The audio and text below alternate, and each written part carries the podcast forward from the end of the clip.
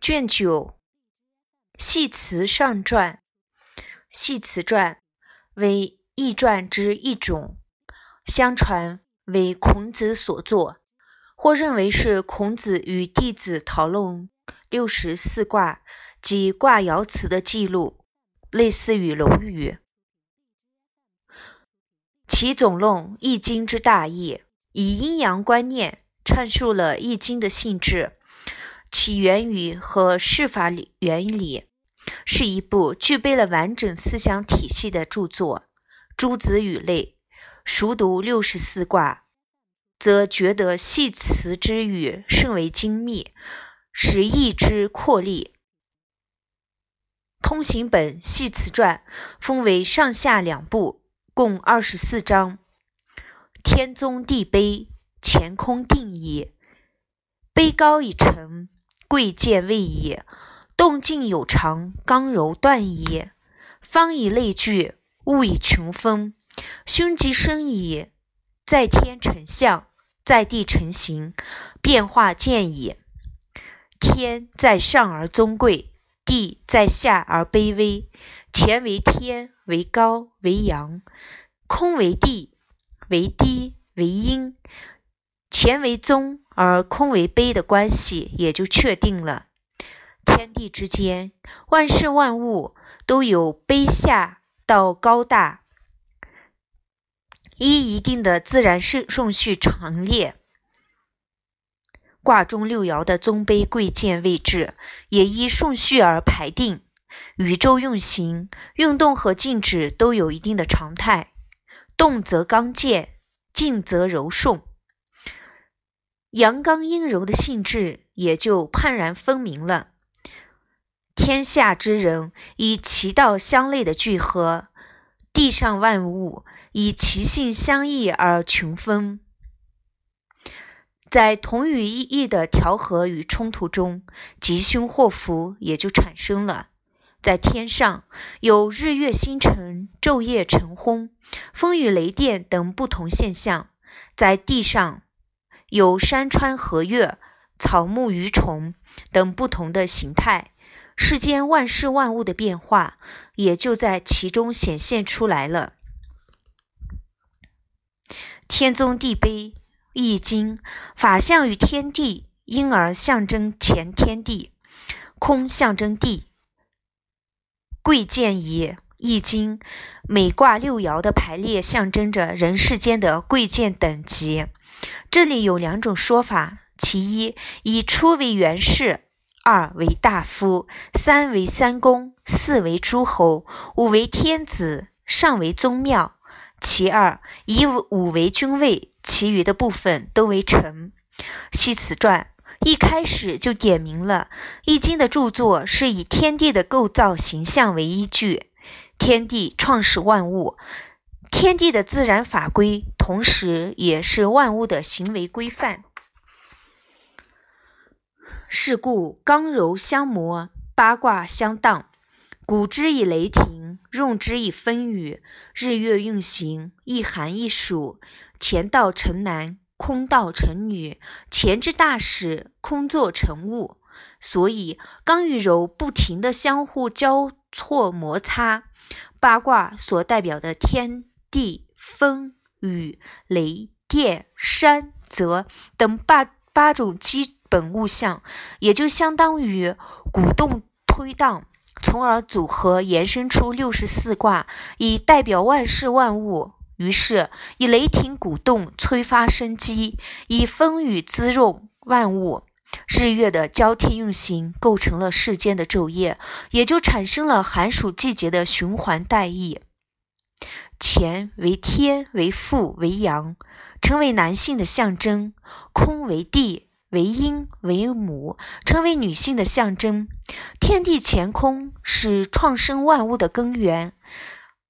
天道阳刚，乾的做法在用于创始万物；地道阴柔，空的作用在于配合成万物。刚柔相磨，刚即阳。柔即阴，阴阳二气交错应和，产生万事万物。乾之大始，空作成物，指乾空对于世间万物的生成起了相互配合的作用。天地及万物的运动变化，用于八卦之象。乾以易之，空以简能。易则易之，简则易从。易之则有亲，易从则有功。有亲则可久，有功则可大。可久则贤人之德，可大则贤人之业。易简而天下之理得矣。天下之理得，而臣谓乎其中矣。乾为天，刚健而昭然用行，以平易来显示其作为；空为地，宏然化育生成万物，以简洁来显示其功能。平易则易于理解明了，简易则易于使人从从之，易于被人理解。才会有人亲近追随，易于使人遵从，行事才会有所成效。有人亲近追随，就可以长久；行事有所成效，就能发展壮大，能够长久。是贤能之人的德行，可以发展壮大的是贤能之人的事业。领悟了乾空平易和简易的道理，就能明了天下一切事物的道理。明了天下一切事物的道理，就能在天地之间确立人的身份和地位了。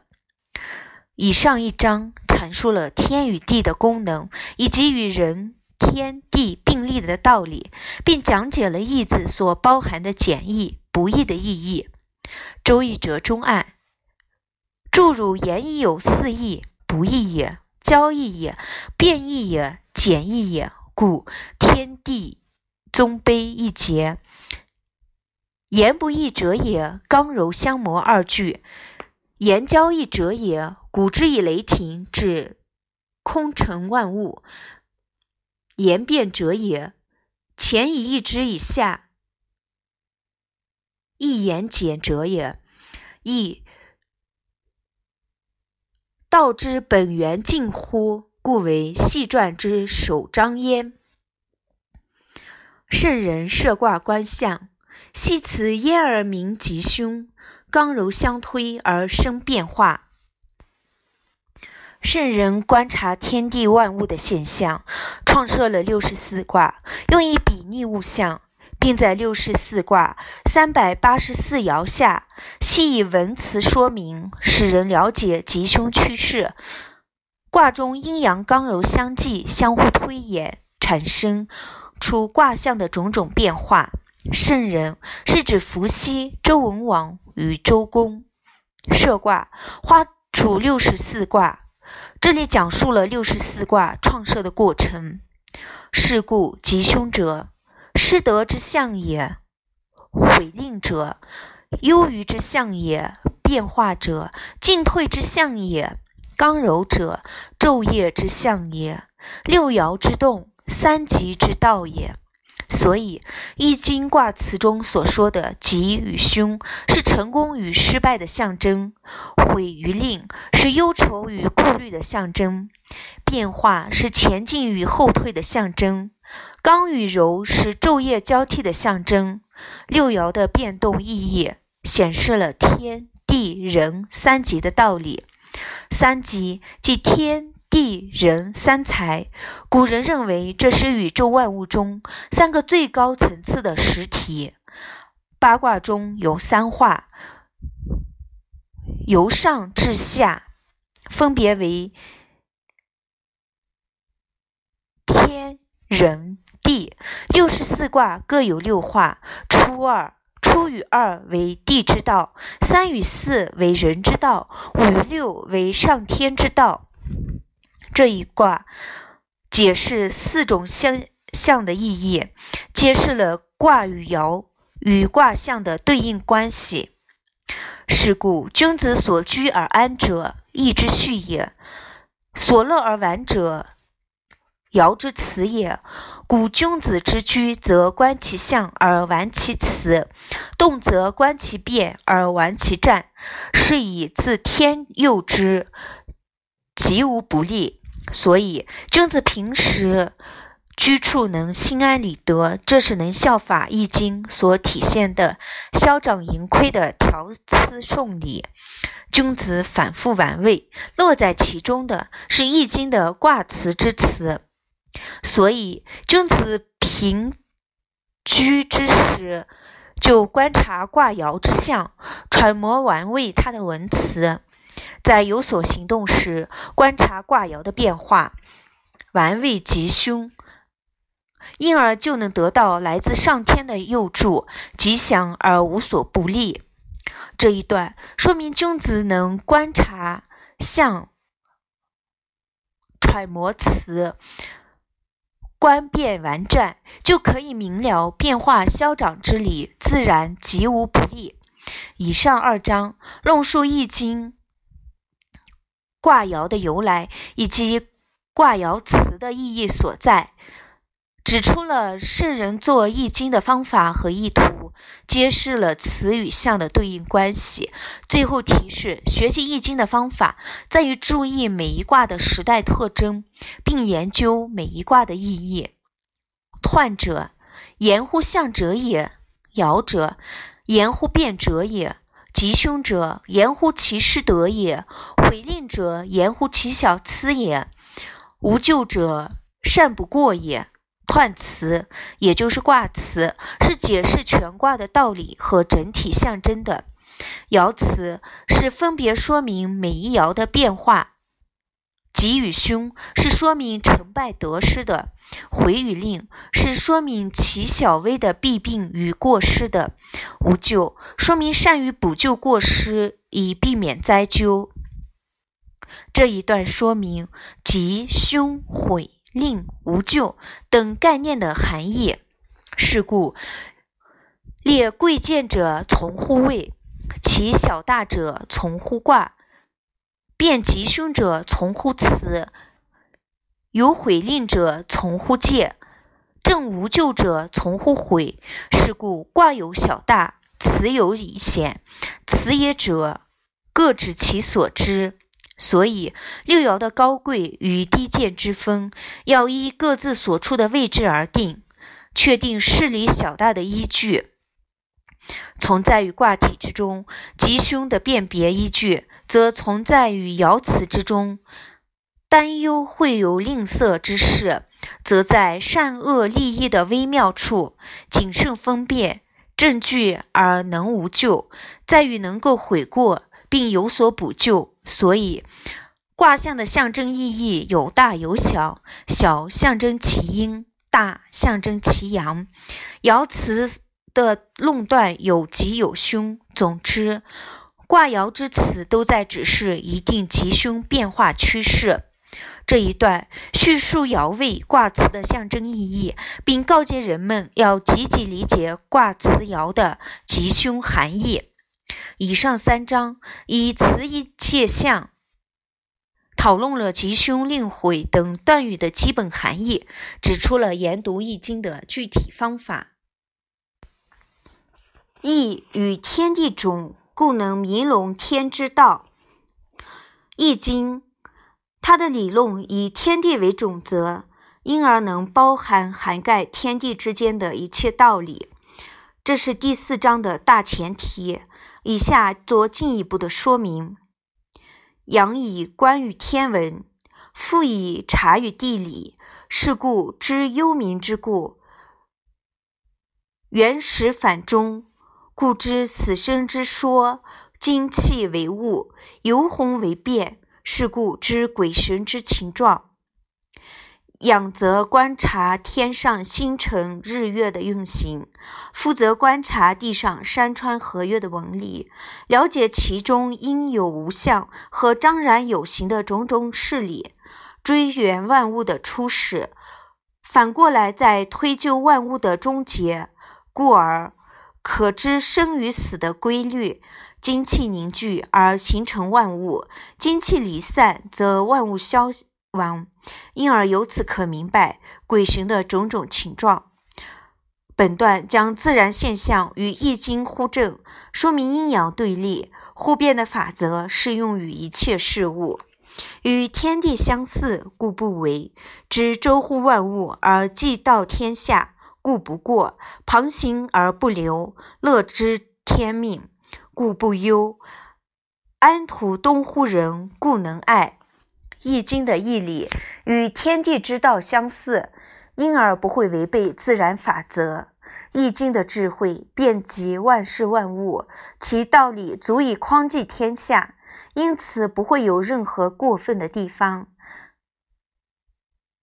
义理能随机应变、灵活运用，又不违反原则，不流于放纵，顺其自然，乐于接受天道法则，知晓天命所在，所以就不会有忧愁，安于所处的环境，敦厚地见行人道。所以能博爱天下，故不为。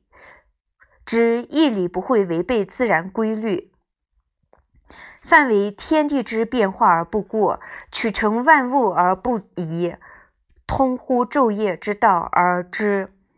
故神无方而义无体。易经能概括天地变化不已的情况，又恰如其分。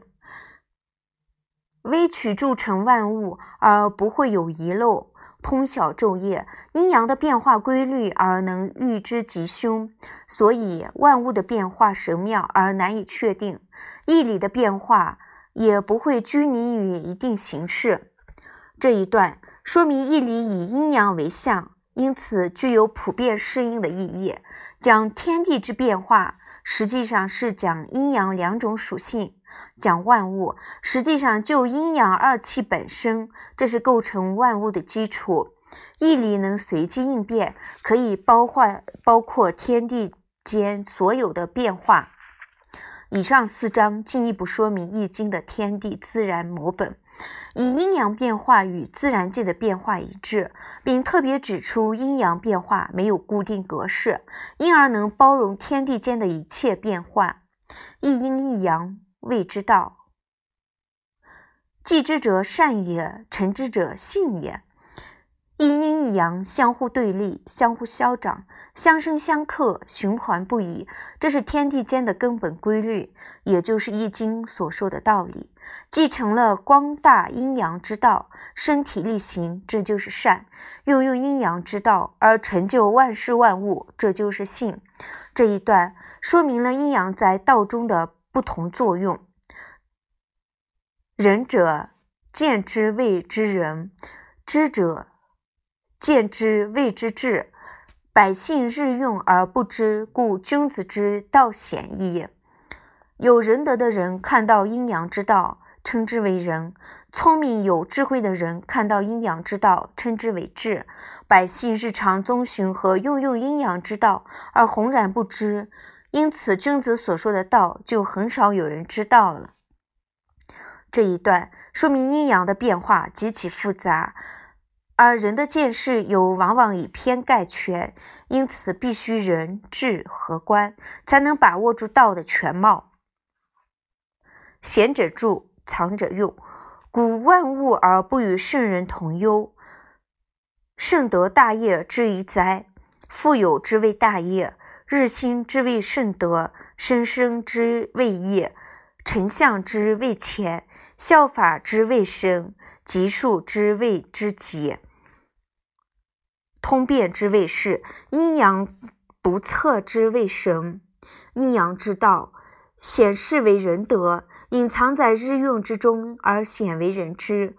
古动化万。物而出于自然，不同于圣人济世救民而忧思忧虑。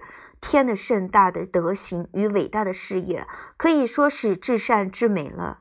天拥有万事万物，无比富足，这就叫做伟大的工业。天化育了更新万物，一刻也不休止，这就叫做圣德一行。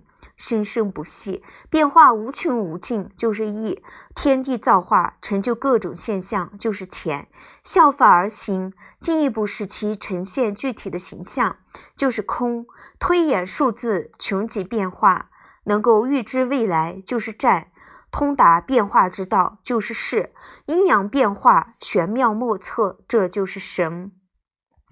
这一段说明阴阳之道的功用、作用及转化的道理。以上五章说明一阳一阴的变化法则，就是天道、人道，基于《易经》的道理。夫易，广义大义，以言乎则圆则不喻，以言乎静则而静之，以言乎天地之间则备也。《易经》的道理真是广大伟大，用以说明远处的事物，则变化万端而遥无止境；用于讨论近处的事物，则平稳冷静而精密正确；用于论事天下之万事万物，则无所不包，无所不备。这一段说明《易经》的道理适用性很广，可以说是无所不包、肤浅，其静也专。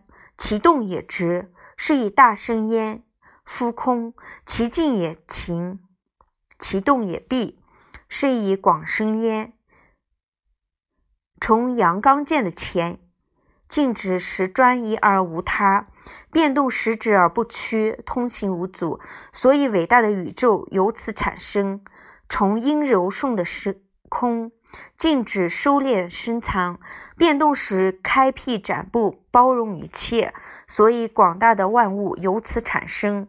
这里以《易经》中最重要的乾坤二卦说明《易经》的广大。广大配天地，变通配四时，阴阳之意配日月，简易之善配圣德。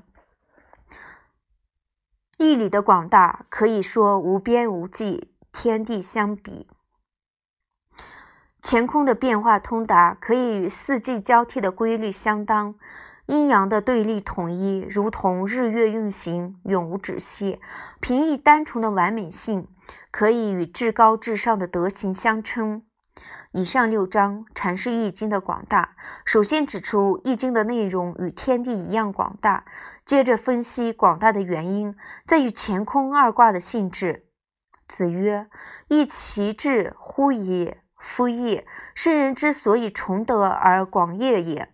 知崇礼毕，崇孝天，必法地，天地设位，而亦行乎其中也。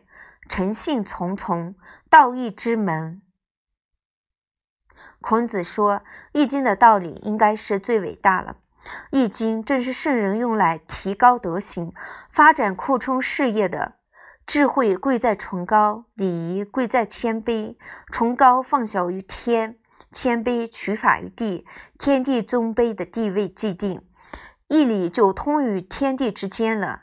用易经的道理修身养性，以成就人善的德行，并且不断的持从这种德行，这就是道义所产生的门户了。以上七章说明易经是人类善德的根源。